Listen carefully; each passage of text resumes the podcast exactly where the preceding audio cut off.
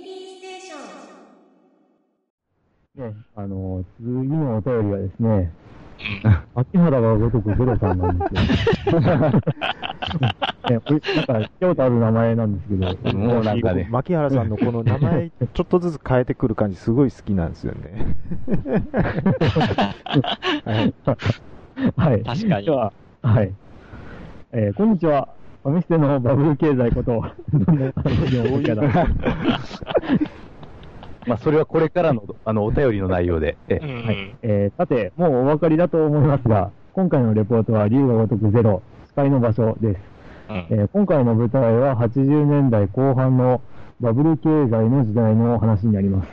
80年代後半ということで、街、あ、店や街の作りも当時と、えー、同じ作りになってます。そして、携帯電話は一般にまだ普及されてなく、ポケベルで連絡を取るという、えー、20代にはわからないようになっています。ポケベル そして、いつもと違うのは、レベルを上げるには、えー、大金で能力を買うという、この時代ならではの感じになっています。どうやってお金を稼ぐかは、絡まれて喧嘩を売られて、えー、ぶっ飛ばすと、敵キャラがお,、えー、お金をばらまきます。少なくとも1回の戦闘で10万以上稼げます。さすがバブルだなーって感じです。ここはポケモン、ポケモンと違うね、やっぱ。そして、この時代ならではのミニゲームは、えー、ゲーセンにセガの80年代のゲーム、過去スペースハリアー、アウトラン、スーパーハングオン、ファンタジーゾーン、マハダジャというディスコでダンス、ミニ四駆をモデルにしたポケットサーキット、えー、こんなミニゲームも満載です。当時10歳だった僕はこんな時代だったのかなと思うような感じでした。ちょっと違うよな ちょっと違う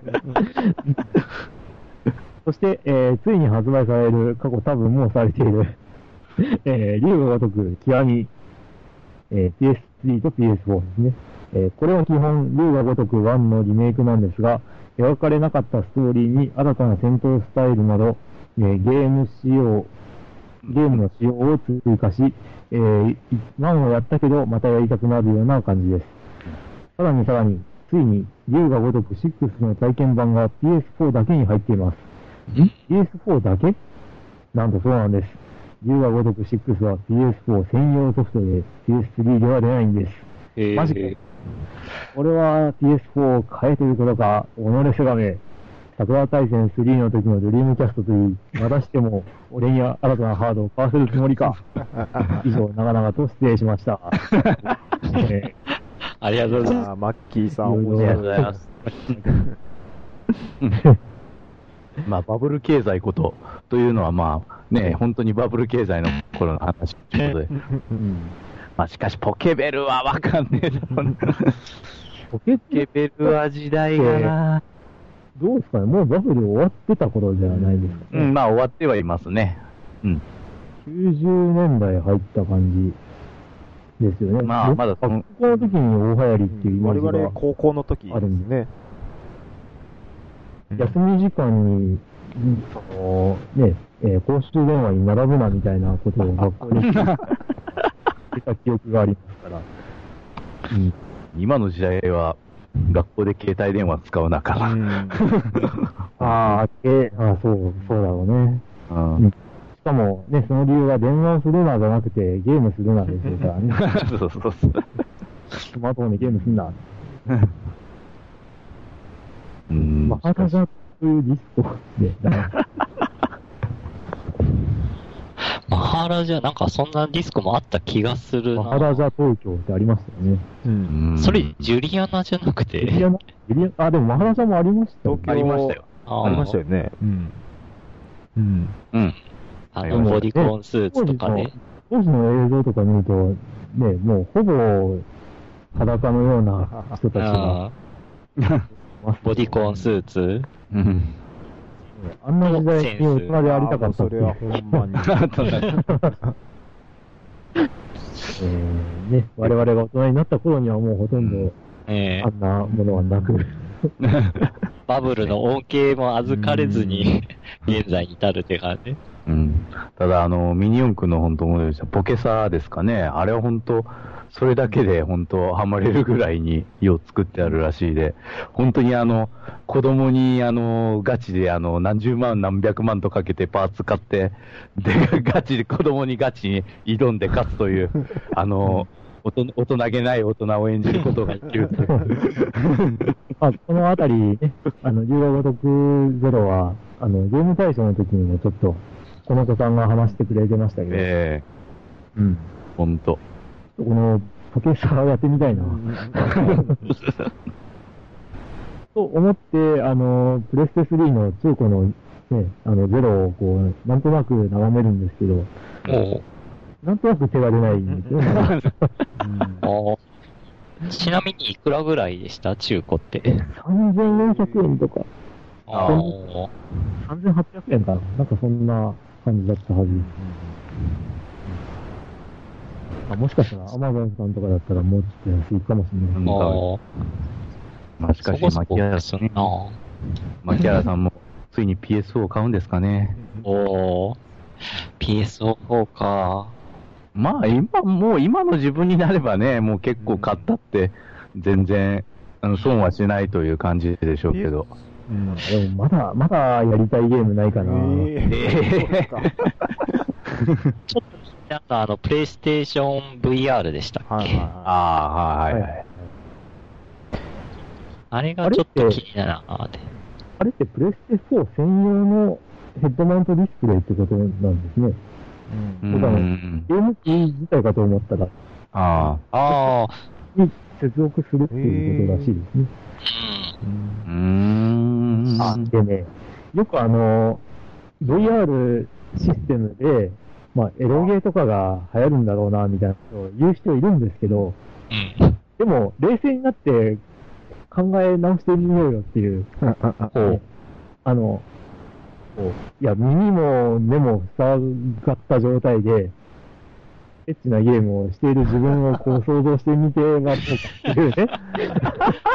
うんこういっちゃなんですけど、あの、バーチャルボーイですら情けない姿を晒すことになっていたのに、もうそれをあの、あーそ外からあの、自撮りとかしてると、本当間抜けでしょうね。ね、ってなると、うん、一人暮らししてる人じゃないとちょっと厳しいな。厳しいでしょうね。家族がいる前とかじゃ、まあ、どうでしょうね。ただなんかエースコンバットがそれに対応してるってなんか書いてた気がするんで、ちょっと気になるんですよね。ああ、なるほどね。確かに臨場感豊かにできるかもしれませんけどね。うんえただ、あの、レースゲー好きとしてはですね、うんあの、いや、非常にいいなって思うんですよね。多分 VR に対応するとなると、えうん。あの、頭の動きとかを感知して、こう視点が変わったりとか、うんうんうんああ、なるほど、なるほど。あのー、なんだ、えっ、と、フォルツァの4だっけな？はい。フォルツァの4、4か、スピーカーって、あの、キネクトで、はいはい頭のはい。動きを感知して、あの、視点がちょっと動くみたいなシステムあったんですけど、えでーも、いや、よく考えてくださいよ。テレビ画面に向いてる自分の首を横に、こう、まあ、横向く感じにすると、画面も横向く、向いてくれるんですけど、うん自分の首はどっち向いてるかって言ったら、画面の方。横向いてるわけですよ。画面から外れてます。画面から遠くなるわけでもね。だから、ちょっとそこがあんまり、あの、使えなかったところだったんですけど、そりゃ、テレビ本体が動くわけじゃないもんね。そうそうそう。VR だと多分その辺ってちゃんとカバーされるんですよね。そうそうそううんヘッドセットだからそういうことね。だからちょっとそこはこれに、そうそう、これにハンドルコントローラーを組み合わせれば、まるで本当、バッチリ。ああ。えーレースしてるような感覚でうん。できるわけですよ。まあ、あれなんですけどね。あの、実際には、その、こう、キネクトのやつも、あの、3画面とか使えば、ああね、うん。なんでしょうけどね。うん。いや、今、あの、クリンクさんの話聞いて、あの、VR 全然興味なかったんですけど、あの、レースゲームのこと考えてやると、だいぶい、あれですね、イメージが良くなりましたね、今。うん。あの、好きで、あの、プレステ4とかでも、あの、F1 のゲームを去年とかはしてたんですけども、あのうん。はい。まあ、こうフォーミュラカーって横がちょうどね、スカスカで見える状況なんですけど、この、うんなんていうんですか、アナログでこう、ね、レーサーの視点をずらすような形になるので、もうほとんど視線は動かせない感じでプレイしてたんですけども、あれをセットして、自分がコントローラーを握って、で、自分が本当に視点で確認できるような感じだと、だいぶ世界観変わりますね。変変わりますね。コーナーの出口を見ながらっていう。あもう、それこそあの、あの小さいミラーとかも、ちゃんと自分の視線で確認できるとあれば、ああ、ねちょっと、クリンクさんの今の、そうですね、クリンクさんの今の話、だいぶ刺さってきましたね、今。うんただ、ソフトが対応するのかどうかっていう、そうですね。そこが問題。いや、あの、会社の同僚も VR の話は、あの、さっき話ありましたけど、エロゲーの話ですごくテンション上がってるやつはいたんですけども、いや、むしろあの、レースゲーの話の方が、よっぽどちょっと刺さってきますね、うんこれは。ああ、そうしっくりきましたうか。ん。えーあの、うん。まあ、ただ今ね、よく言われてるのが、あの、サマーレッスンっていうゲームが開発されてるっていう、あの、女子高生と、ああ。ね過ごすああ、うのに、ん。まあ、VR を使ってっていうのがあるんで、まあ、どうしてもね、女子高生ととか言うと、まあ、ちょっと一位方向の、ね、気が向いちゃいますよねそうで。すね。うん。ああ、ああ、なるほど。そのうち、デッドアライブも対応するんじゃないんですかね、そうなると。本来は格ゲーとして出してて、オプションであー VR に対応してると。いや、今一瞬あの、うんいや、格ゲーでどうするんですかって言おうと思ったんですけど、そういえば、3D 対応した格闘ゲームありましたよね。ああ、初期の頃に、ね、えーっと、あれあはの、ストリートファイターでしたっあの、自分視点のやつ？へえ。はいけなんかあった気がするちょっ。と斜め後ろからの視点になるあっていう。ーそんなんあったんですね。ああ、へえ。なんかあった気がするな。でも、格ゲーでね、そのキャラの視点になったところで、距離感多分つかめないだろうな。うんうん。で、デッドアライブだったら、なおのことって感じも。いやーもう違う用途向けになりそうですけどね。。格闘そっちのけで。もう、あ、でも、そうですね、竜が如くとかには意外と親和性高いかもしれない。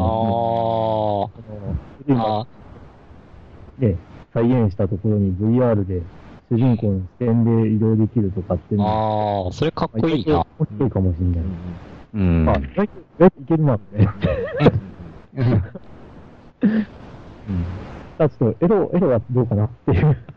ねえ、そうん。あの、あんまり詳しく言えないですけども、そういうエロの方はなんか、その、なんですよ、ヘッドマウント以外に、こう、いろんな道具と、うん、やっぱりちょっとこの話やめ、やめときましょ い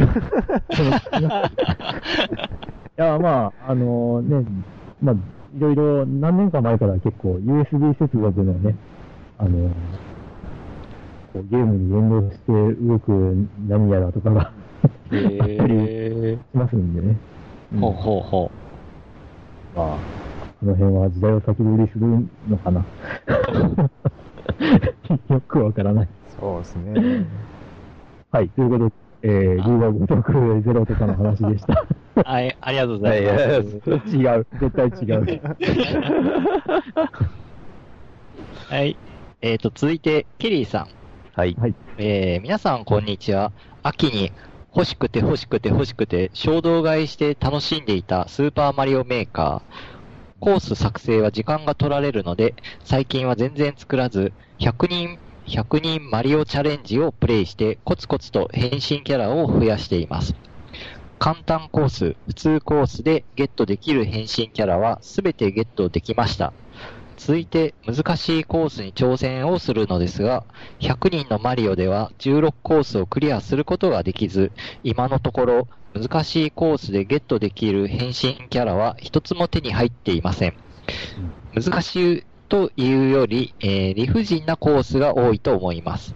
見えないところから襲う敵キャラ、どこにあるのかわからない着地点、意図がわからない、意味がわからないコースを延々と挑戦し続けなければならない、ならないと思うと心が折れます。何度か挑戦して心が折れました。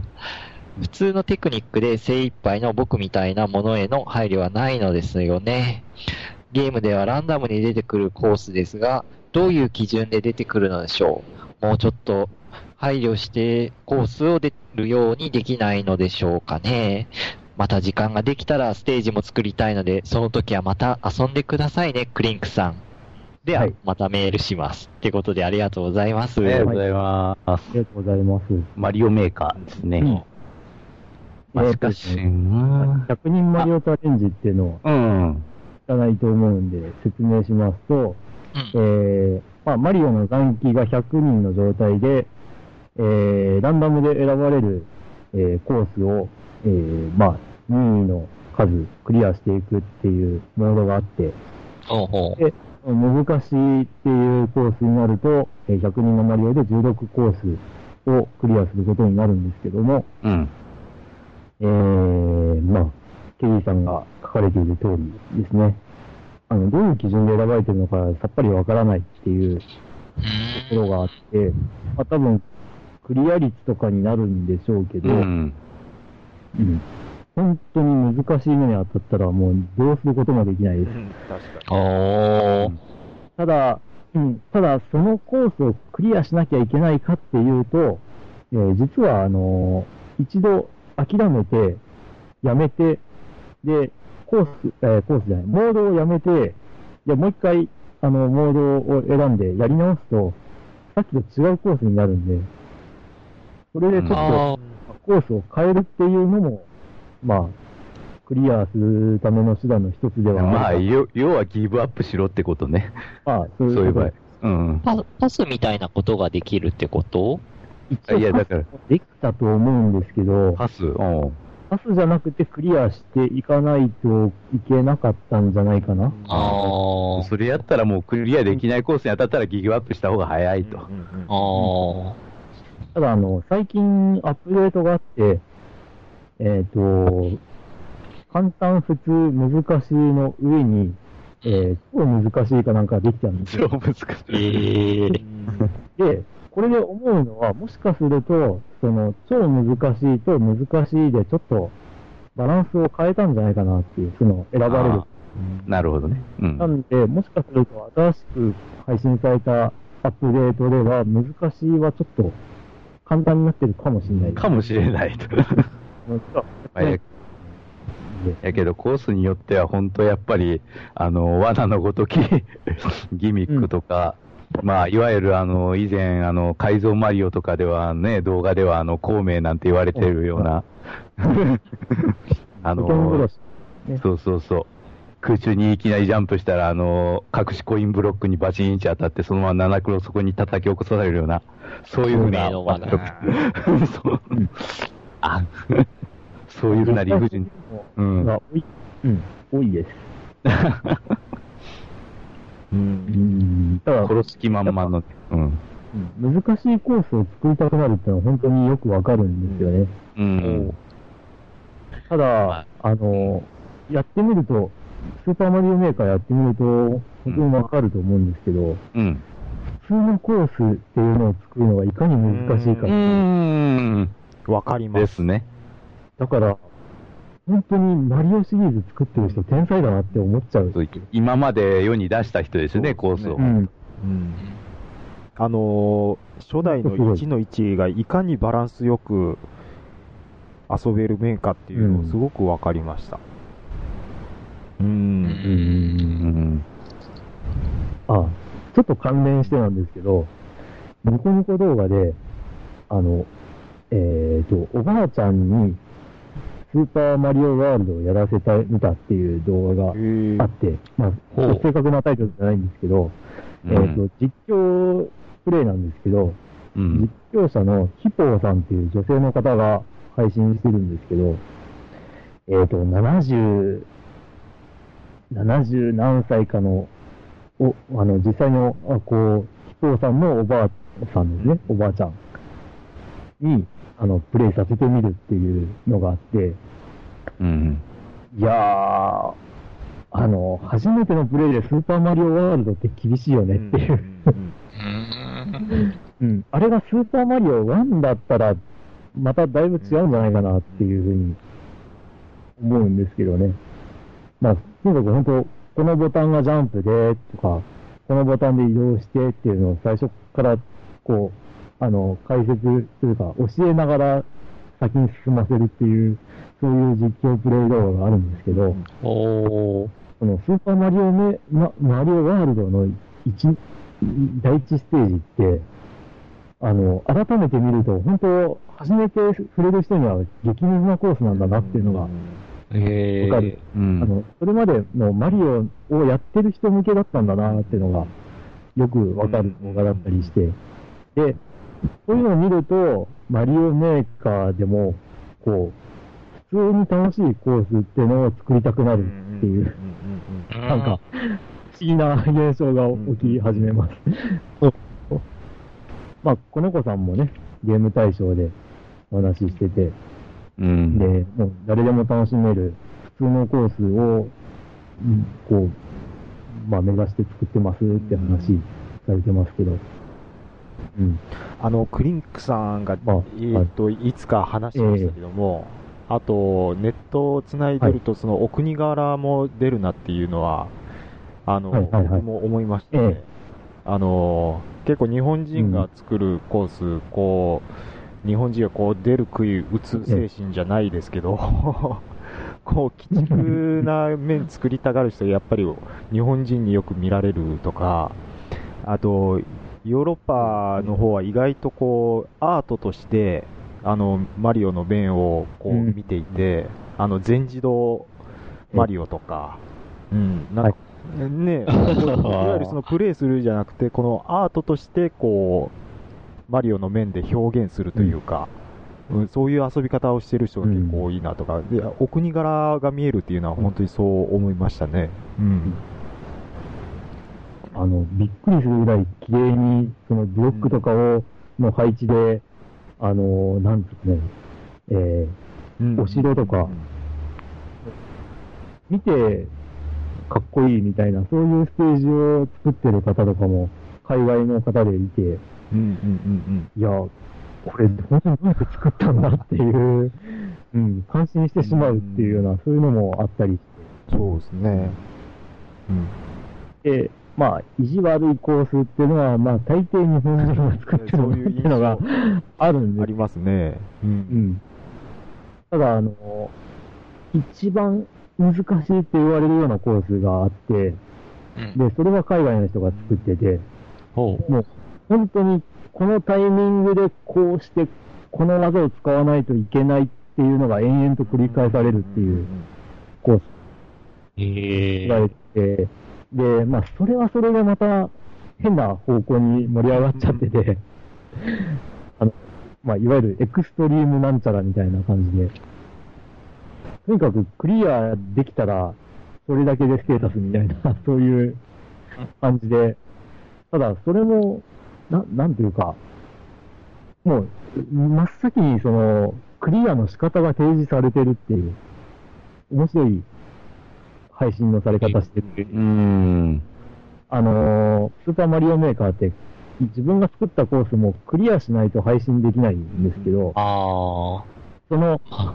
最初に、その、じゃあ、配信するんで、クリアしてください、どうぞってゲームに言われるわけなんですけど、おうおうおうその、どうぞっていうプレイを、まず、あの、YouTube とかで配信してるっていうスタイル。うんへえ。で、それを見たプレイヤーが、俺も挑戦してみようみたいな感じでやるっていう、そういうのがあって、で、あの、生放送で、えーと、2日かけてようやくクリアしたみたいな人もいました。その、えうん。まあなんか、そういった感じで楽しみ方は本当にうんセンサーなんだなっていうのと、エリーさんがおっしゃってる通りね、やっぱりコースを作る時間がないなって思ったら、うんうん。遊ぶだけに集中してみる。のがやっぱり、ね、あの、遊び方の一つですし、うん。うん。まあ、マリオメーカーはやっぱ面白いなと、最近ないですけど、Wii U 買ったらやってみたいなぁ。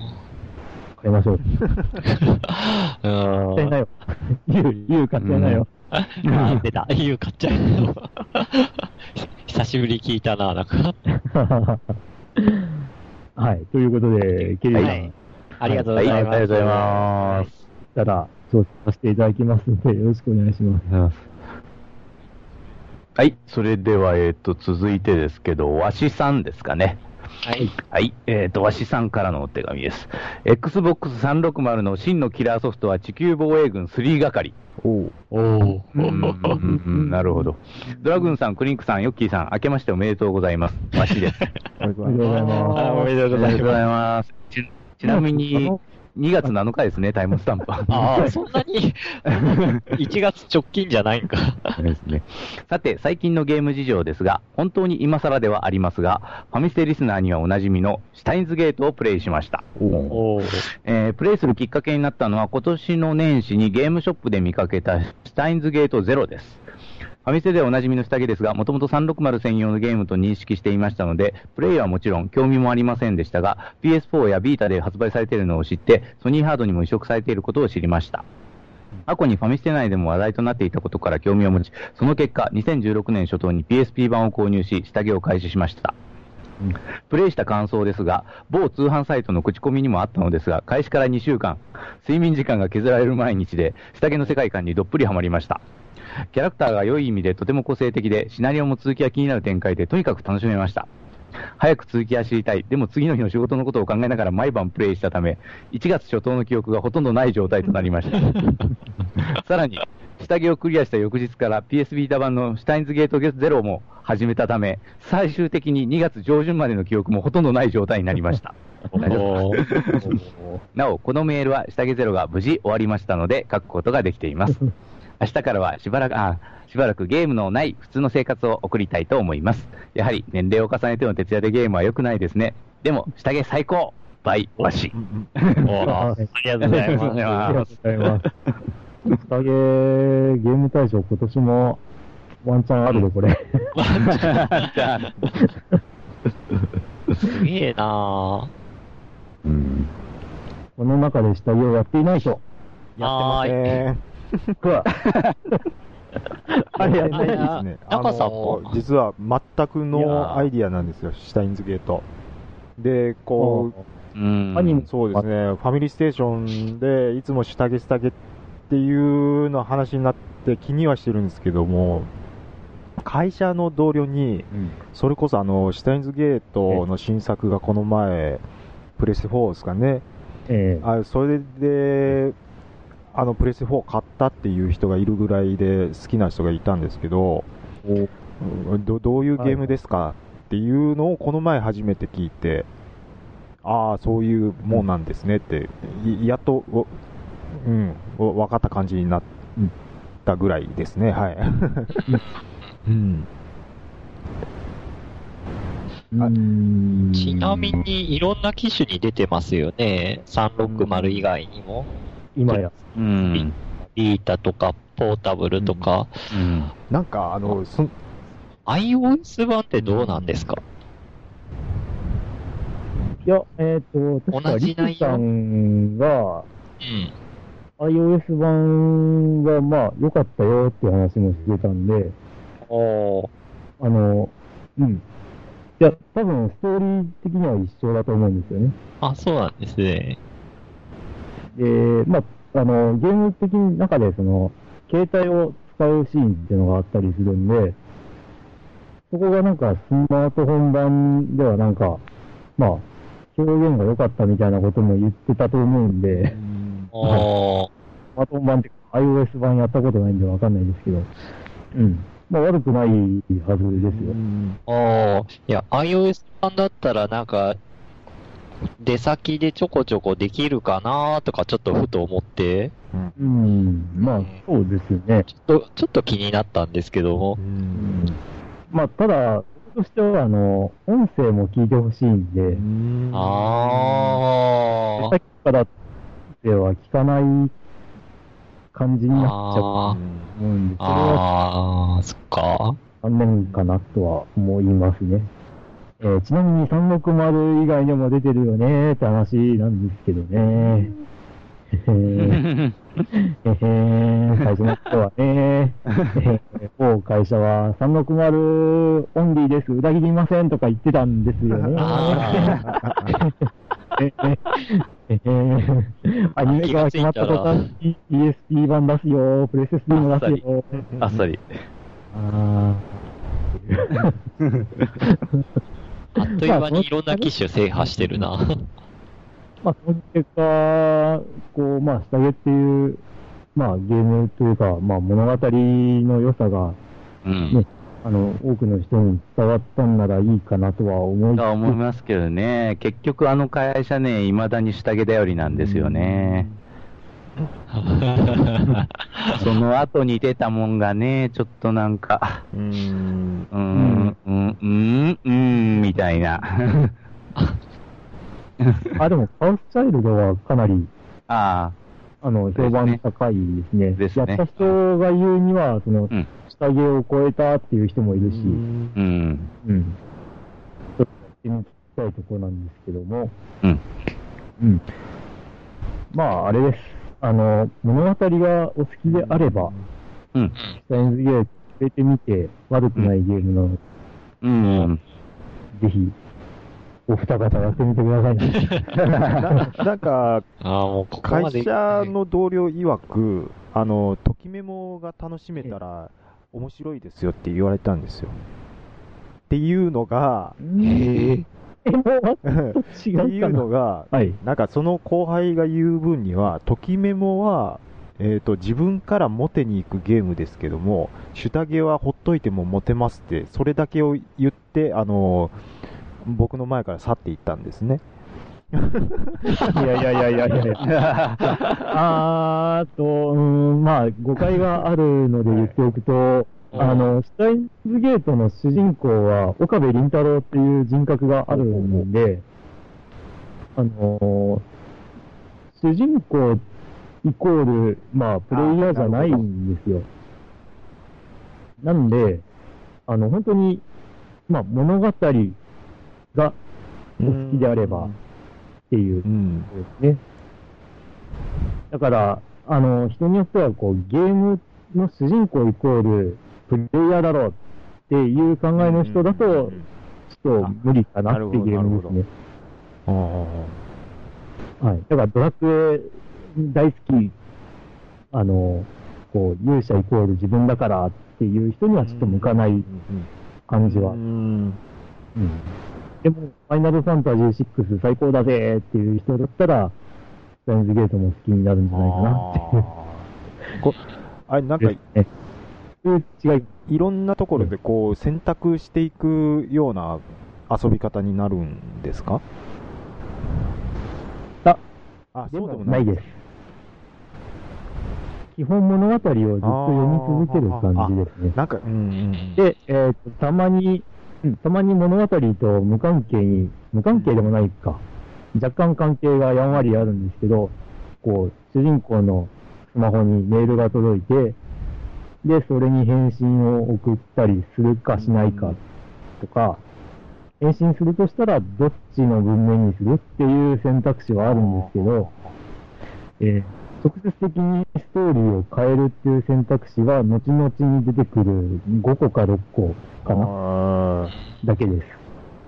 それはもう、あの、メールを送るか送らないかっていう選択肢なだけだったりします。なので、まあ、煩わしいと思われがちな、あの、なんていうか、えーっと、えー好感度を上げなきゃいけないとか、えーっと、まあ、この選択をしてなきゃいけないっていうのはほとんどないです。う。えーと一番いいと言われるエンディングを迎えるには、もう、あの えっと、もう攻略サイト見た方がいいです。それ、それ以外は、まあ見ずにやってもらって。で、最後の最後に行けないよーってなったらもう攻略サイト見た方が楽しいです。そういうゲームです。とりあえず、あの、え、どっかで詰まるってこと？ん？どっかで詰まるって感じ？うん。うんおそらくは、よっぽど運がいい人じゃないと、うん。あの最、最後にはたどり着けないんじゃないかな、というええような、一見、なぜそうなったかがわからないっていうような選択で正解を選ばないといけないんで、うん。っていう作りになってます。おー。とりあえず、うん。で、ま前から借りてみないとわかんないですね。うん。あ、ああ、まあ、そうですぜひね。で、まあ、そもそも僕はもともとスタインズゲートってゲームかっていう疑問を持ってるんで。ただ、ゲームっていうメディアにしてないと、この表現できなかったろうなっていうのも、うんありますうーん。まあ、なので、まあ、い一つの体験としてやって損はないゲームですよ、うんう。っていうんことです。はい。あんまり内容を話すとまた、うんうん。あ よくわからない話になっちゃうので。とか、また、なんでもうね、何年も続けてこういう時代がいるんだろうかっていう。この、内容言えないこのもどかしさって感うん。なんかちょっと、お、重、重めですよ、とはなんか、聞きましたね。うんうん。ああ、うん。まあでも、どのゲームも、まあ多かれ少なかれありますよね。人の運命を左右する選択を迫られるっていう。んんんじ。おー。そうですねうん。ていうか、ドラゴンさんは何年もこのうん。お店に携わってて、なぜまだ売れていないかという。いやー、でですかね。ち気にはなるけど、なんか、どんぐらいでクリア、時間的にはどれくらいでクリアできそうな感じ？えー、がっつり読み進めれば10時間とかで終わっちゃうんじゃないですかね。おー。うん、まあ、時間的にはそんなもんかな、やっぱ。ほうほうほう。うんた。ださっき言ったように、音声とかも聞いていくと、プラスちょいかかるかなっていう。おー。まあ僕なんかは、さっき言った通り、ゲームかっていう疑問を持つぐらいの選択肢とかが特に、こう、はっきりあるゲームじゃないんで、あの、オートプレイモードにして、夕ご飯食べながらとか、見てましたへー。へー。それでうちの奥さんも見てて、えーシュタインズゲート面白いねっていう感じで、もうなんか、へアー。ニメだかドラマだかを見るような感覚で、へー。うんおー。なので、まあ、ゲームというよりかは、まあ、体、体験というか、物語を、うん、まあ、それを楽しむって感じですね。あー。なるほど。まあ、本当に全く物語を知らなければ、うん。タインズゲートはうん。非常に衝撃的な話だと思うので、ああ。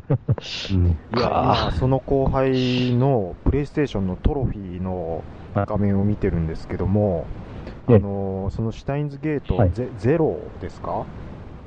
に関するトロフィーだけがブワーって並んでるんで、よっぽどええ。やっぱりシュタインズゲートハマると抜け出せなくなるっていうのはちょっと見て取れますね、これは。ああ、でもあの、シュタインズゲートの一作目というか、最初のやつも普通にやってて、トロフィーというか、うん実績って、ほぼ、ほぼ埋まっちゃうんですよ。うん。普通にやってて、た例えば、えっ、と、ゲームを起動しただけで実績解除とか、うんそんな感じなんです。シュタインズゲートを始めましたっていう実績が解除されてて、なんかその後輩が言うには、その、どの女の子を落としに行ったんだなとかがバレるのがちょっと照れくさいんですって言ってました。あうんあ、うんまあ、そうですね、どの、うん、どのエンディングを迎えたかっていうので実績が解除されるんで、確かにそれは、そこを照れくさそうに言ってましたね。でも、でも結局、あの、好きになれば全部見たくなります。そういうもんです。うん要チェックということで。はい。はい、ぜひ。うんチェックや。はい。はい。あ、ああ、あの、あれですね。吉尾風に言うと、チェック、チェック。吉尾風に言うと。吉尾風に言うと。はい。ありがとうございます。ありがとうございます。ありがとうございます。続いて、はい。猫屋さん。お、はい。えーえーっと、猫屋さん。うんバレンタインデーの前の日に送っていただいてますね。はい。はい。えー、プリンクさん、ドラグーンさん、ヨッキーさん、こんばんは、猫やんです。祝100回おめでとうございました。そして、えーゲーム大賞2015も多数の投票、開票、放送とお疲れ様でした。とても楽しく拝聴させていただきました。個人的なことですが、まさか今回のプレゼント企画で名前が呼ばれるとは、77番、77番と来たところで、ヨッキー先生が方向転換してくれたおかげです。ありがとうございます。えートップ10では所有あ所持しているソフトプラス Wii U を所持していないということで、えー、ウィッチャー3一択となりましたが、とても評判が高く、あとても評評価が高く、中古でも価格が高いことから非常に興味がある一作でした。この機会にプレイして、また感想をお送りできたらなと思います。さて、私の近況といえばですが、ポッドキャストを配信する側になりました。おー。えー猫関電子版ね。うんですね。ポッドキャストを配信する側になりました。えーこれもあの時のクリンクさんからのお誘いがあったからこそだと思っています。えーそして、優しく迎えてくれたドラグーンさんにヨッキー先生とのあの時間があったからこそです。心から感謝申し上げます。さて、私のゲーム事情ですが、PS3 が壊れていなくなった代わりに PS2 が我が家にやってきました。おー。えー主な購入理由は、サガシリーズ、過去、アンリミテッドサガ、えーサガ、ミンストラルソングだっけ？ん？ミンストレルソング。レルソングミンスうん、ミンストレルソング。をプレイするためなのですが、えー私今、犬眉毛で行こうという漫画にハマっていまして、そこで取り上げられているゲームにも興味を持っていますので、いろいろと当時は触れてこなかったアドベンチャーやシミュレーションなどのジャンルをプレイできたらなと思っています。さて、えーゲーム大賞に話を移すと、えー昨年、クリンクさんが今年注目の作品とおっしゃっていたスプラトゥーンが1位になっていましたね。あの当時の私はここまでの対策になるとは思っていませんでした。が、やはりプリンクさんは見る目が違いますね。うん。おー。ど うどうだろう。えー今年も、今年も期待のゲームが、えー複数、えーあ、今年も期待のゲームが複数個出るので、えー今も来年のファミステゲーム大賞が楽しみになりません。えー来年度はもしかしたら PS2 ゲームが多くなってしまうかも。えー、シュタインズゲートに関して 一つは、えーシュタインズゲートゼロより、シュタインズゲートがランキング上位に来そうな気がします。ゼロをやると、うん普通のシュタインズゲートがやりたくなるからです。えーあまり話をするとネタバレになってしまうので、この辺りにしておきます。これからもお便りをお送りしますので、皆さんも体調に気をつけてください。これからも配信楽しみにしています。ということで、ありがとうございます。ありがとうございなんます。とタイムリーな。うん。うんマシュ君の後にも、え小ヤンさんも下着話。ねうんえースプラトゥーンに関しては、あの、まあ、僕が言ったからでは、僕が注目していたっていうのも、まあ、世界的に注目を集めていたからだったりするんですよね。おー E3 で発表されて、そこで一気に世界中で、すげえゲーム来るぞっていうことで、うあのん。注目されて、で、それから2年ぐらい経っての発売だったんで、うん。まあこれは来るだろうなというのはあったんですけど、まあ実際に爆発しましたね、これ。いや、どうですか？アニミテッドサガですけど。意味うーん、まあ、うん、うん。アンリミテッあれよ、ドサガ。うん。あれ、ヨッキー買ってたっけ？サガって。ん？サガシリーズって買ってたっけ？結構やってますよ。まあ、アンリミテッドサガもやりましたけど、まあ、やりました中ながらも、あれ、主人公が7人ぐらいおるんですかね。そのうち2人ぐらいしかクリアしてないですけど。ええうん。ミンサガも変わってやってたよね。そうですね、ミンサガも確かにやりました。まあ、これも結局あの、あの、ロマサガ1をね、あの、3D 視点にしたもんなんで、うん。まあ、まあまあ、それなりがなんで、まあ確かにサルインは、だ、誰、主人公でやったかも忘れましたけど、まあ、サルインは1回、2回は確かに倒したとは思いますけど、うん。うん。ただね、ちょっとなんか、あの、スーファミ版とは、うん、うん、みたいな感じですよね。うん。ちょっと違うというか。今、どっちが良かった、個人的にですか？うん、まあ、いや、スーファミ版でいいんじゃないかなって気はするんですけどね。ちょっとラストバトルがちょっとなんかようわからんのですな。うーん。うん。結局まあ、あの、なんか自爆するような形でサルウィンが、まあ、消えるわけなんですけど、ああ、なんかサルインの強さってスーファミ版の頃から、なんか不思議なことになってたらしいね。うん。なんか何ターンまでにダメージをどんだけ入れてると、まあ強さが変わるみたいな、そういう仕様だったらしい。うん知らんかった。その情報も猫屋さんの猫関電子版でうん。話をしてて、え、あ、そんなんだったんだっていうので、びっくりしたっていう。うん。まあ、ロマンシングサガ、うん。ね。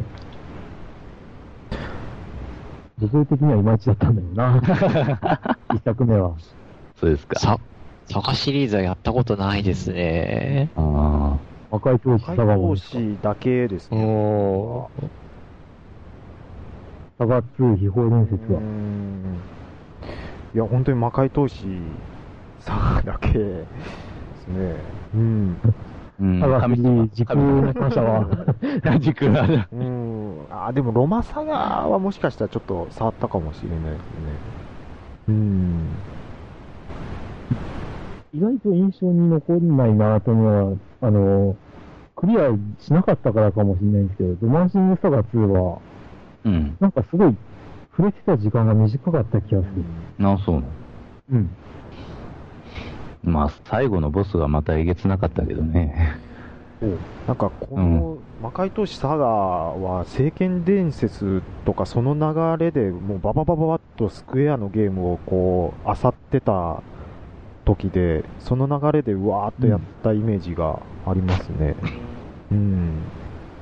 ゲームボーイ初の本格 RPG だった気がします。うんえーいや、うんう。ん。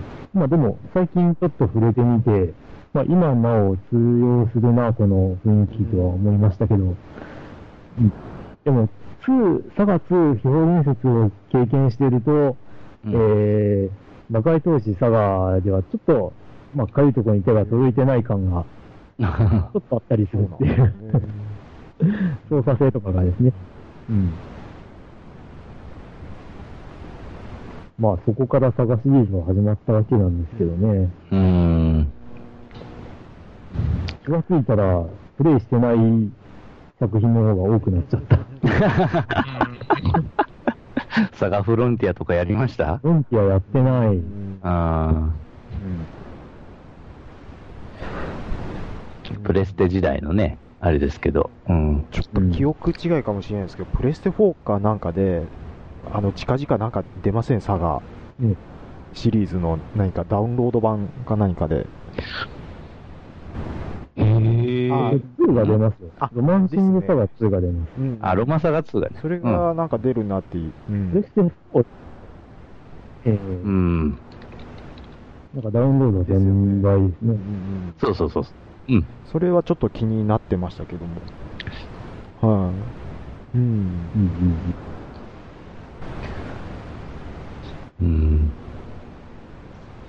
なんか、佐賀県とコラボしてるっていう話はえ聞いたことありますけど、うん。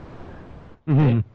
ロマンシング佐賀と佐賀県の佐賀をかけて、うんロマンシング佐賀の佐賀が漢字の佐賀になってたとかいう、うんうん。なんかそういう、なんか今もやってるんじゃないですかね、そのコラボ企画。セガとサガはみだってあの、見たことありますけどね。いや、なんかなんですかそれで、あのー、いわゆるセガのところを、あのフォントでサガーってやってるんですよ。っていうのをななんかで見ましたですね。はい、いや、あそういうでもアンアンオフィシャルかもしれないですけど、サガーっつって、あの、セガの、あの、フォントでや、や、やってるんですよ。うんうん。うわ、へーサガ、面白いことするなと思って。うん。で、ほううん。あの、これは映像かもしれないんですけど、あの、あの、なん、なんですか、お布団とかの寝具店、ほう。うん。えロマンシングサガあっていうお店がある。あ。ああ。っていう写真もツイッターで出回ってましたけど面、白い。もうロマン、ロマンシングはありそうですからうね。ん。で、そこで、サガ、サガのお店って言ったらもう、ドンピシャでロマンシングサガだなっていう。ネタとしてもこれ考えた人すげえなって思いますけど。信じるか信じないかはあなた次ー第出。ましたね。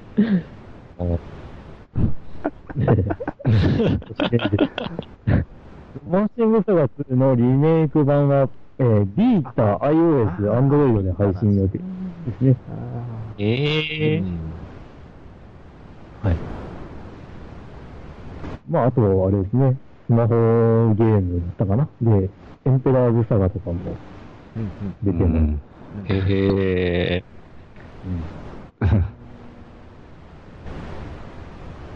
まあ、プレステ2のソフトが今遊べるのは、初期型プレステ3と、やっぱりプレステ2実機だけということで、ああ。だけかな。はい。うん。と、まあ、ストラトゥーンじゃなかった、シュタインゲートに関しては、上に語ったので、はい。そ、そちらの方でってことで？はい。はい、ってことで。ニコヤンさんありがとうございます。はい、ありがとうございます。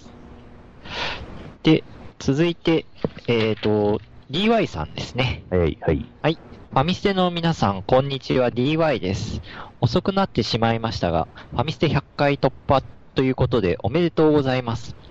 某 IT 系の有名ポッドキャストをされている人が、100回やらないと真のポッドキャストとは言えん、なんてことを言っておられたような気がしますが、そういった意味では、ファミステも真のポッドキャストの仲間入りですね。おめでとうございます。大。分から、大分から発信しているポッドキャストは多いように聞きますが、えーと、僕が知っているのは自分の番組とファミステだけです。ということで、同郷ポッドキャスターとして、これからも一つよろしくお願いします。はい。さてさて、ファミステゲーム大賞2015の回を聞きまして、僕は、去年、あ、昨年初めて聞いて、今年で2度目になるのですが、えー非常にボリューミー、あ、ボリューミーであること、あることと、たくさんのゲームタイトルが聞けて、しかも、ハードはもちろんのこと、新旧問わず、いろんなゲームタイトルが聞けるので、それだけでも楽しいです。なんといっても、ファミリーサーキットには来ましたね。懐かし、懐かしすぎる。処理落ちで自分の車がギザギザに表示されたり、車の上を車が通過できたり、フェンスを乗り越えても無傷だったり、コースがやたら狭かったり、今のポリゴン、テクスチャー当たり前のリアル思考からは、程遠いにも程があるあの感じ。でも、それが許されたあの時代。今となって、今となってはそれもまた味。そもそも今トップビューのレースゲームなんてあるんでしょうか？あ、ポートピア連続殺人事件も懐かしかったです。えーそこで2015年の漢字、アンと引っ掛けてくるとは、かっこ笑い。笑ってしまいました。アンっていうか、ヤスですかね。うんと引っ掛けてくるとは笑ってしまいました。これってあの伝説のアクションゲーム、スーパーマリオブラザーズと発売日が同じだったと記憶しているのですが、ということは、えーポートピアも去年30周年だったのか。それからど、どのゲームの話だったか忘れちゃったんですが、何か写真を撮りまくるだけのゲームみたいな話をされてたような。それで PC エンジンの激写ボーイというマニアックなゲームを思い出したのは僕だけでしょうか。やったことはないんですが、あれも当時斬新だったなぁとか思い出しました。ということで、取り急ぎゲーム大賞の感想をいろいろとしたためてみました。今年はドラクエ30周年だったり、またゲームの世界も熱くなりそうですね。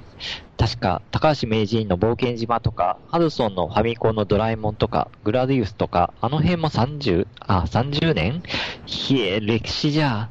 ということで、長文、乱文失礼いたしました。またお便りします。クリンクさん、ぜひいつかセガサターン談義をしましょう。今年こそは。ってことで、はい。ありがとうございます。あありがとうございます。ありがとうございます。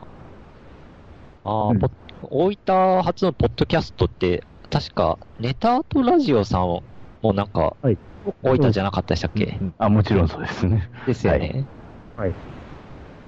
えー、そうですね。あとなんか、あの、大分県で、その、ポッドキャストをなんか、取りまとめているような、会社があったりするんえ確か？ええうん。もう本当、すいません。そっち側方面はあんまり触れていないので、えっ、と、詳しいことがわからなくて申し訳ないんですが、まあ本当に大分からの配信っていうのはなんか目立ってるみたいな、ええこう他の方からからも聞いたことがありますね。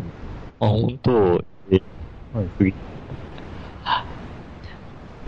で、まあなんか、DY、あの、今トップビューのレースゲームありますか？みたいな感じで書いてたんですけど、ねなんかスマホゲーで結構多そうな気がするなと思って。そうですね。結構ありますね。えー、あの、中ちゃんマンさん言ってたあのピコラリーとか、いまだにやってますけども。うんうんううんん。そうですね。そうですね。えーと、うーん、まあ、あと、割とあの、小さい、まあ、えー小さい子向けのゲームとかも結構トップビューのが多かったりするみたいですけどね。えーと、具体的に名前が思い出せないんですけど。うん。まあ、まあまあ、そうですね。えーえーと、で、えー今の話をしているのに、今の話じゃないことを話すとですね、えーと、あの、世界ラリー選手権を題材にしたゲームって、何があるんだろうって、一応調べたことがあって、うん。で、その時に、あの、名古屋の梅次郎さんって、まあ、うん。リスナー、あの、名古屋の梅次郎さんがツイッターで教えてくださったゲームが、うん。えースーパードリフトアウトっていうゲームで、ほう。うん。で、まあ、スーパーファミコンのゲームなんですけど、えー世界ラリー選手権を題材にしてるゲームで、びっくりしたんですけど、えー1992年発売かな。ほで、えーこれが実はトップビューの視点で、まあ、画面というかコースが動くっていう感じの。はいはい。ファミリーサーキット状態な、あれですね、えーゲームですね。うん。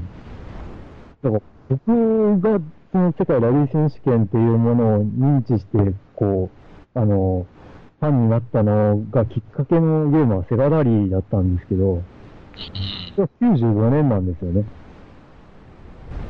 で、えーと、うん。で、トヨタセリカが、あの、うん。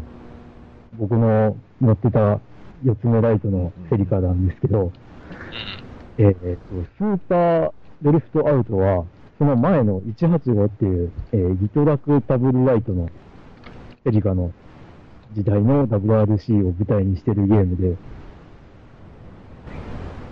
まあ、セガラリーよりちょっと前にこんなゲーム出てたんだっていうので、非常に驚きました。うん。トップビューのレースゲームってことで思い出しました、これ。で、チラッとやったらめちゃくちゃ難しかったです。もともとアーケードのゲームらしくて、へえ。だから、まああれですよね、セガラリーとか、セガラリーのちょっと前になるとデートナになるんですけど、まあそうですね、ギリ 3D のレースゲームっていうのが、うん。その頃から、まあ、たくさん出始めた印象があるんですけど、えー、バーチャレーシングとかですね。うん。以前になると、まあ、2D の書き込みのやつですよね。なんですけど、それと合わせて、こう、アーケードでもトップビューのレースゲームっていうのはまだあった時代なんだなっていうふうに、おー、うん。けどか。ええ。なんてことを思ったりしましたが。うん。うんこれトップビューで言うと、やっぱ僕の場合は F1 サーカスになりますね。ええああ、あのーまあ、もう完全にファミリーサーキットなんですけども、あの、あの、ファミリーサーキットは確か当たり判定がなかったと思うんですけども、車同士の。ええ。はい、あのーファミリーサーキットよりもスピードが、うんもっと速くて、で、当たり判定があるっていう、難易度はちょっと高めなんですけども、まあ、あのー F1 がもし好きというか、あのーまあ、このチームがこうとかっていうのがある程度分かってる人がやると、結構おもし今でも面白いかなっていうふうに思います。はい。で、こう、うんなんていうんですかね、まあ、弱小チームから始まって、で、レースの結果が良ければ、あの、強いチームからオファーが来るっていうような、うーん、まあ、そういう遊び方もできますし、で、あそうですね。で、まあ、メガドライブの F1 サーカス MD というのが、まあ、個人的にはおすすめですけども、まあ、スーパー F1 サーカスですか、スーパーファミコンから出てる、うーん、はい。まあ、意外とそっちの方も操作感としては、あの、まだやりやすいかなというふうに思うので、あの、トップビューっていうことでこだわるならば、うん、F1 サーカスも一度ちょっと 見ていただいてもいいかなと思います。はい。あーうん。うん。500時間ぐらいもうやってますね、F1 サーカスは。あのーえ、本当に、あのー、パッと見、なんていうんですかね、一瞬、茶畜見えるんですけども、各チームの、その、カラーリングとかも、うーん、もう微妙に1ドット、え色を落としてる感じとか、まあうん F1 が好きな人が作ってるなっていう愛がすごく見えるんですよね。はい。なのおで、あの、うん日本物産といえばクレイジークライマーとかいろいろゲーム出してますけども、あの、僕の中で日本物産といえばもう F1 サーカスです。はい。あという発表をもちまして、私の発表を終わらせていただきます。はい。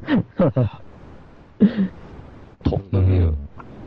まあ僕はモトローダーですかね。ああ。PC エンジン。うんうん。うん。モト、モトローダーですよね、確かあれ。コローダーですね。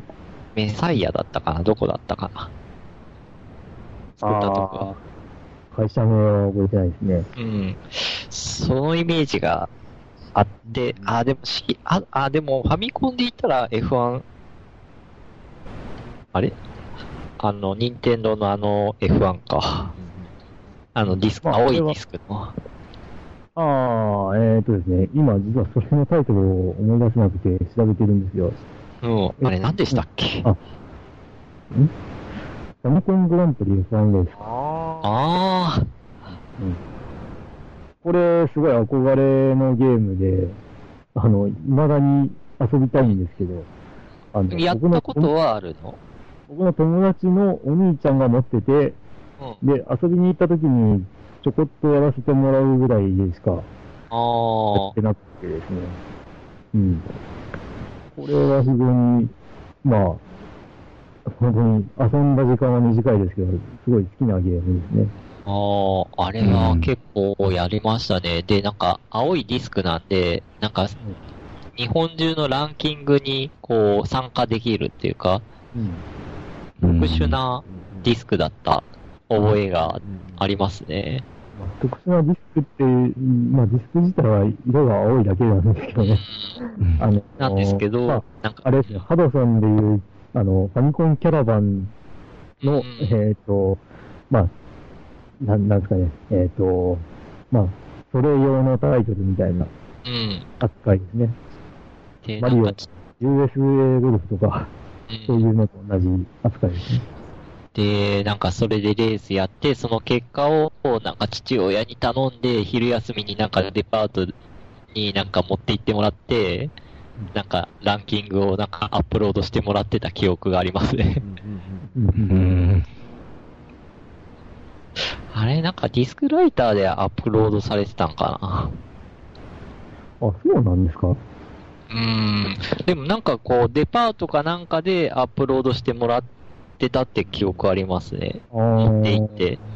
で、あ後日、うん。後日、はがきで全国順位が送られてきてたっていう。へえ、うん。皆さんですね。今うんこのファミコングランプリ F1 レースちょっと動画見てるんですけどもええ。あのーはい。うんコースこ固定でこうななんていうんですか？ええええ、ああの、ラジコン操作のですよね。あのーアーケードの筐体で、まさにこの視点で遊ぶゲームで、あのー4人、4方向ハンドルがついてて、筐体の周りに。で、あかあートップビューで、で、4人、4人で同時にそれをハンドルぐりぐり回しながら、ちょっとドリフトさせながら、で、アクセル踏みながらで遊べる、すごい面白いゲームがあったんですけど、ゲーム名が思い出せないですよね。うん。うん。あ、あ見かけたことはあるんですけど、触れてないんで。4人、あ、2人だったかな。とにかく、あの、複数で、このトップビューでこう見下ろしながら、もうハンドルぐりぐり回しながら、ワーキャー言ってやれるっていう、あ、あのね、タイトルがちょっと出てこないんですよね。今、無性にちょっとそのことを思い出して、やりたくなりましたね。はいはい。はい。えー、でですね、あとは、まあ、激写ボーイ激写ボーイ。なんですけど、激写ボーイ僕はしてないからわかんないんですけど、なんかこれって洋芸ですっけ？いや、普通に、あ、アイレムが作ったゲームだった気がするあ。そうでしたっけ？あーーパーボーイとかと同じように、海外からの うんあゲームかな、なんですけど、いやこあそう、れよりさんが、うん。それよりも、あの、えっ、と、なんだっけ、あれは、えっ、と、ワンダーモモ？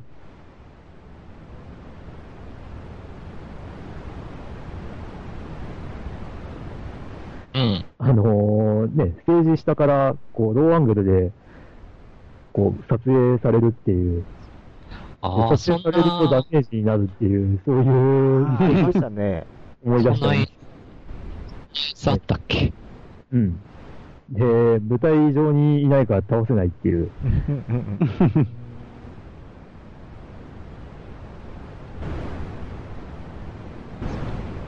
さっき DY さんが、こう、なんか、激写ボーイ思い出したの僕だけでしょうかって言ってましたが、僕も激写ボーイ思い出しました、この時。確かそう。僕、なんか激写ボーイってなんか発言したような記憶ありますね、これ。この時に。うんうんうん。うん。言ってた気もしますね。はい。なんで、あのゲーム何でしたっけ？キミキスの話の時でしたっけ？キミキスじゃないですね。キミキスの、えっ、と、流れを組むゲームの、ああえーっと、えー、なんだっけ？い前段階があったか。や、前段階じゃなくて、キミキスより後の話です。後の話というか、後の、あ、あとだ。ああ。あとね。えーっと、名前忘れた。はいはい。ちょっと、なうんうん。その時か。はい。うん。っていう感じで、僕も思い出しましたって感じで。はい。はい。うーんと、あとですね、まあ、調べてみると、スーパーマリオと、えーポートピアは、えーっと、発売日がちょっと違ってます。おー。えーっと、スーパーマリオが9月で、ポートピアは11月うんかなみたいですね。うん。まあ、ちらっと調べたんですけど。まあ、そうですね。まあ、あのね、次、次30周年 ?30 周年っていうことでタイトル上げていただいてますが、まあ、ええそういったように、えー、まあ、ね、当時出たゲームは次々30周年にはなります、なりますよ。ええあああ、しかし冒険島とか、そういえば最近自分がちょっとリツイートしたあれにあったけど、あのーなんか、あの、あれですよ、あの、ざなんかの雑誌のあれでから、コロコロ兄貴かそうかな、なんか序盤から落下しポイント多すぎとか書かれてて、な。スーパマリオメーカーメーがカーなら絶対に叩かれる構成って書いてあうんる。まあ、いやいやいや。うんまあ、この高橋名人の冒険島もね、あの、別のゲームのリメイクだったり。あ、そうそうそうそう。なんや、ワンダーボーイだっけあれ。セガの。アンダーボーイだっけ？ああ、そんな感じですよね。あの、当時知らなくて、うんあの、ね、後々になって、そういうことを知るっていうのも結構ありますよね。うん、そうそう。あの、ね、えーっと、ジャレコが出した、あの、うるせえやつだ、ラムのウェディングドレスだっけ？なんだっけ？なんかそういうタイトル も、なんか元々は違うゲームのキャラクターをこう、うるせえやつに置き換えただけっていう、そんなのもありますし、うん。まあ、そうですね、この辺の話ができる時代に、ねうん。あの、生きれたことは非常に 嬉しいなあと思いますね。そうですね。えーはい。あ、確かに、それはな あとあの、ゲーム大賞の時に話した、今年、に2015年の漢字のあやつに関しては、本当に、あれは僕がもう直感的にうん。思ったことで、あ2015年の漢字。うんパッと見読めなかったんですもん。うん。それで調べたら、ね、やすって、で、あ、やすだったんだから、ね、犯人はやすっていうのが 思い浮かんで仕方がなかった。達筆すぎて読めなかったのね、あれ。あれ、いろんな あれは。コラージュ、コラージュが作られてるけど、素材があれ、真っ白、真っ白な紙にうん書こうとしてる素材があって、それにいろいろなんか、いろいろ書いてる。コラ、コラの、ね、あれ画像があるじゃん。う。うんん。そっかそっか。元の漢字が読めなかったと。あいや 検索してみればわかりますよ、多分。うん。なんじゃこりゃ今年の漢字、もう割とね、今年の漢字って、こう、毎年見るから、うん。あのね、あ、今年の漢字、こう決まったんだって思って、うん。こう見てみたら、んうん？ん？っていう。ん？な、なんて書いてんの？これっていう。そんなでしたが。来なかったのね。ん？ピン、ピンとこうなんか、あ、これはっていうかん、あの、直感も引っかからなかったのね。うん、全然。うん。あれ、見てないですか ?2015 年の感じ。いや、なんかニュースでは見た気はするんですけど、あの時どんな状況だったかな？あ、あーっとですね、Google でうん。2015年の漢字漢字って検索すると画像検索で一発で出ます。ああ、俺ね、あの、漢字じゃなくてひらがなのあだって思ったのね、これ。あああ、そうですね。ひらがなだ、これ。ーあただこれですっていう言われて、ポンと画像が出されて、これ読めるだったっていう。今だから、まあ、知ってるから読めるけど、確かにポンって出されたら、こう、何の記号やって感じもするな。下の、下のなんか丸っぽいところがなければ多分、うんあーまだ分かったと思うんですけど。変な、この、なんか最後に余計なもんをくるっと入れてるからぐるって？サンプリっぽいのと、こうね、あの、女っぽいところが分かるんだけど、その、うん。最後のくるってなってるのは、これ余計でしょ。ですね。余計。うんうん まあ逆に言うと、これがあの、ひらがなのあーのに繋がってはいるんだけどうん。ね。うんそうそう。うん。まさかこの書いたお坊さんも、ポッドキャストでこんな風に こき下ろされてるとは、夢にも思わないんだろうな。いやいやいやいや。あのカーブは余計だのなんだろうな。あいやいやいや、待って待って、Google で、やっぱり、うん2015年の漢字で、読めないで検索すると、うんえー、今年の漢字2015、読めない人続出。十中八九ひらがなのあですもんね、やっぱり。うん。うん。うん そうそう。ひらがなのあに見えるけど、え、漢字じゃねえのっていう。我々だけではない。ですうね。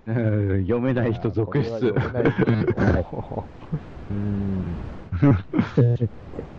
ということで、はいえっと DY さん、ぜひ、ありがとうございます。サタンの話しましょう。いつか。はい。はい。はい。で、えー、次が、えっ、と、テイシンさんですかね。はいはい。じゃあ、テイシンさん。えー、ヨッキー大先生、ドラグーン大将軍、クリンク大統領、大統領、わーファミステの皆様ご機嫌よろしゅうございます。この度はまさか、まさかの抽選回答戦で必ず外れるという呪いをよくぞ解いてくださいました。ありがとうございます。僕のラッキーナンバーは7なので、77で当選というのも不思議な感じです。えラッキーナンバーが7なのはどうしてでしょう？早速いただきました。ウィッチャー3をプレイしました。いきなり美しい映像が、お尻が5本、女性の裸は置いときまして、中世ファンタジーの世界観に引き込まれました。僕の好きな海外ドラマのゲームオブスローンズの世界観に似てます。これを体験できるのかと楽しみにしてます。ファミステイコール下着のイメージで、下着ゼロと迷ったのですが、やはり長く遊べるだろうとこちらを選びました。今回のゲーム大賞もとても楽しく拝聴しました。また、たくさんのゲームをプレイしたいと思いました。収録前の雰囲気も楽しめてよかったですよ。これからも楽しい配信待ってます。重ねて御礼申し上げます。とはい、以上です。はい、ありがとうございますありがとうございます。えーいやー、下着ですか？いやえ、まあ、ウィッチャー3なんですけど。エイジンさんも今年からですね、ポッドキャストを始められまうす。ん。精神日和といううん。番組をされてます。うんあの、かなりゆるい感じが、あの、聞いてて安心する感じなので、ぜひ皆さんも聞いてみてください。はい。この、ね、えっ、と、大先生はわかるとして、大将軍大統領は何なんでしょう？まあ、とりあえず、なんか、うん、大のつくこう、やあのうん、台のつく、なんか役職系をつけとこうと。えっと、まあ本当にね、77っていうのは思いつき、完全思いつきで、うんお、これはいいじゃないか、77にしようと思ったら、先にドラグーンさんに言われるという。あれは確か、ポイント数で、77だった。77。そうそうええ1位が。うん。えじゃあこれでと思ったらまさかの、なんかこ周れができるのは、うんうん、これができるのは、やっぱりお互いがそれぞれ別々の番号を振ってるからできることなんですけどね。ええああ、まあ確かに。同じ番号をね。うん。同じ人だったらできないことなんで。そうですね。うん。いやーでも、当選おめでとうございます。ウィッチャー3がね、うんえーどうだったんでしょうね。ロゴの感想などもお待ちしております。そうですね。はいはい。と言いはいつつ、陳さん、またし、今度はし下着を上げてきたりして。はい。まあ、はいね、下げのゼロは、あの、まあ、これはあの、狭くて浅いやつだって、ポッドキャストの方で語られてたんですけど、うん。あの、まあ、今まで結構小説とかドラマ CD とかで番外編が結構語られてるんですけど、それを知らない人は楽しめそうっていうような評価されてました。えー結構被ってる話があるらしくて、その辺を順を、順に追っていってる人には物足りないかもねっていう感じみたいですね、っていうことで。おまあまあまあ。まあ、ただ、うん、あの、おおむね好評なので、うん。だから、まあ多分ね、その番外編とかあんまり触れてない人が多分多いんだろうなっていう気もしなくもないんですが、おーまあ僕もちょっといずれ触れなきゃなと思ってますけど。はい。うん。はい。ありがとうございます。ありがとうございます。お次が、ああ、ちょっとお次も自分が読みましょうかね。あ、えっ、と、イカステックマイヤーさんですね。まあ、この人も当選者の一人ですが。はい。ええっ、と、クリンクさん、ドラグーンさん、ヨッキー先生、そしてゲストのジャスティン・ビーバーさん、こんにちは。こんにちはこん。にちは、ジャスティン・ビーバーです。じゃお。ファミステ大賞2015でレトロフリー。ク携帯ゲー。ム機賞を当選させていただきましたイカステックマイヤー。です。商品目当てとは書いたものの、本当に当たるとは夢にも思いませんでした。当選のメー。ルが来た時は、まだ放送を聞いてなかったので、一瞬怪しいメー。ルかと思いましたが、開けてびっくり玉手箱。そこにはファミステ、ヨッキー、そして当選おめでとうございますの文字が。僕はその時、仕事中でしたが思わず、えーと、マスオさんばりに叫んでしまいました。本当にびっくりです。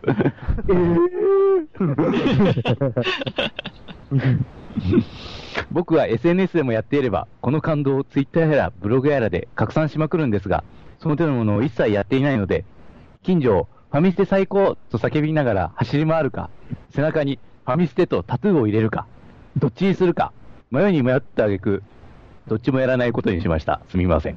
賢賢明な判断。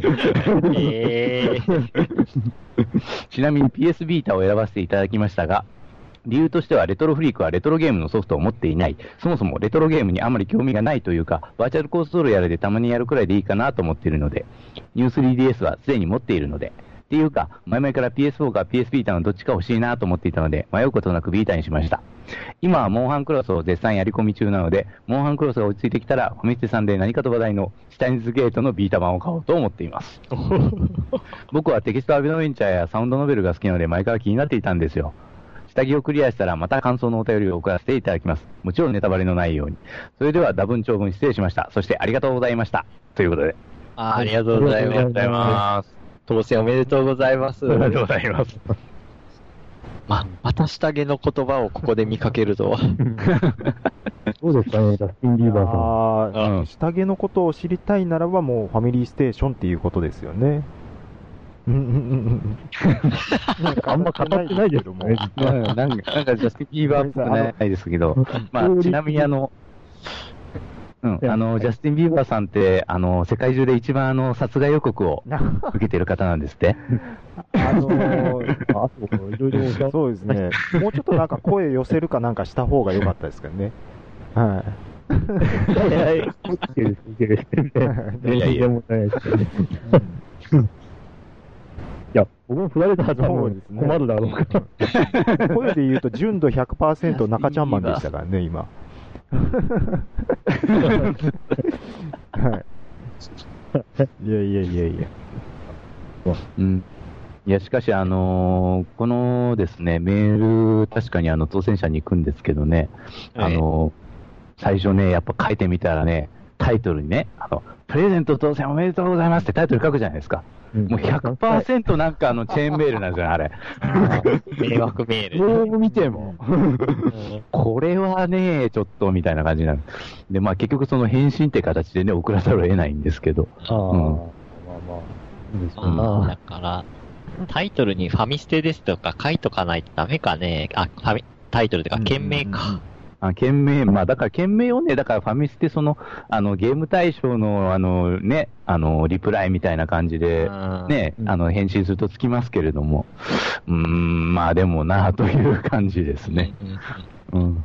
あ、でも返信が一番無難かもしれないね。そうそう、無難なんで、まあ、送ったからそこにね、あの、返してるってことだから、うん。うん。だから、ああの、変に、か本当変にタイトル入れると、そうそうそう。2、3回文明思いっきり、もう開いてもももらえないみたいな感じの。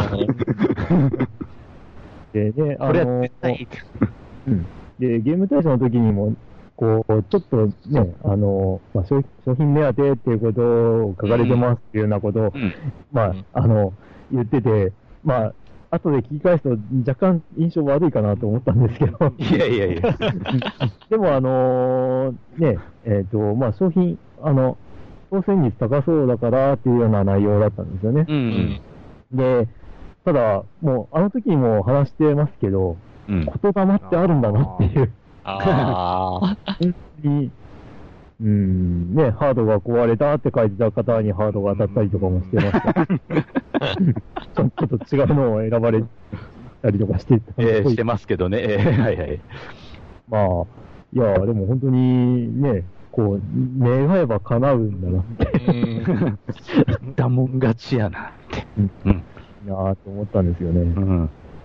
ファミスチェの、とかの、なんか当選って、本当にそういうことが多いんですよね。うんうん。なんか、ね今回のプレゼント企画、前回当たったからまさか当たんないよねって、ツイッターとかで言ってた人が当たったりとか、ああ。本当に狙ったんじゃないかって思われそうですが、完全に、あのね、レトロな抽選方だったりとか、うん今回みたいな数字を適当に言ったりするっていうものでで、、公正な抽選をしてます。本気でランダムうん。ね、そこがね、神様のいたずらなのか、何なのか、もうコンビニでお菓子買いたいなって言ったら、クオカード当たりましたからね。そうだったんですね。あるんだと思うんですよね。いいですねうん。ああ。ねね。はい、ありがとうございます。というわけでまたねモンハンクロスとか、あの、下着を、ええ、プレイしましたら、ぜひまたお便りを。えはい。あとは普通のお便りもお待ちしてますんで、はい。えはい。今後ともよろしくお願いします。よろしくお願いします。はい。えーっと、続いて、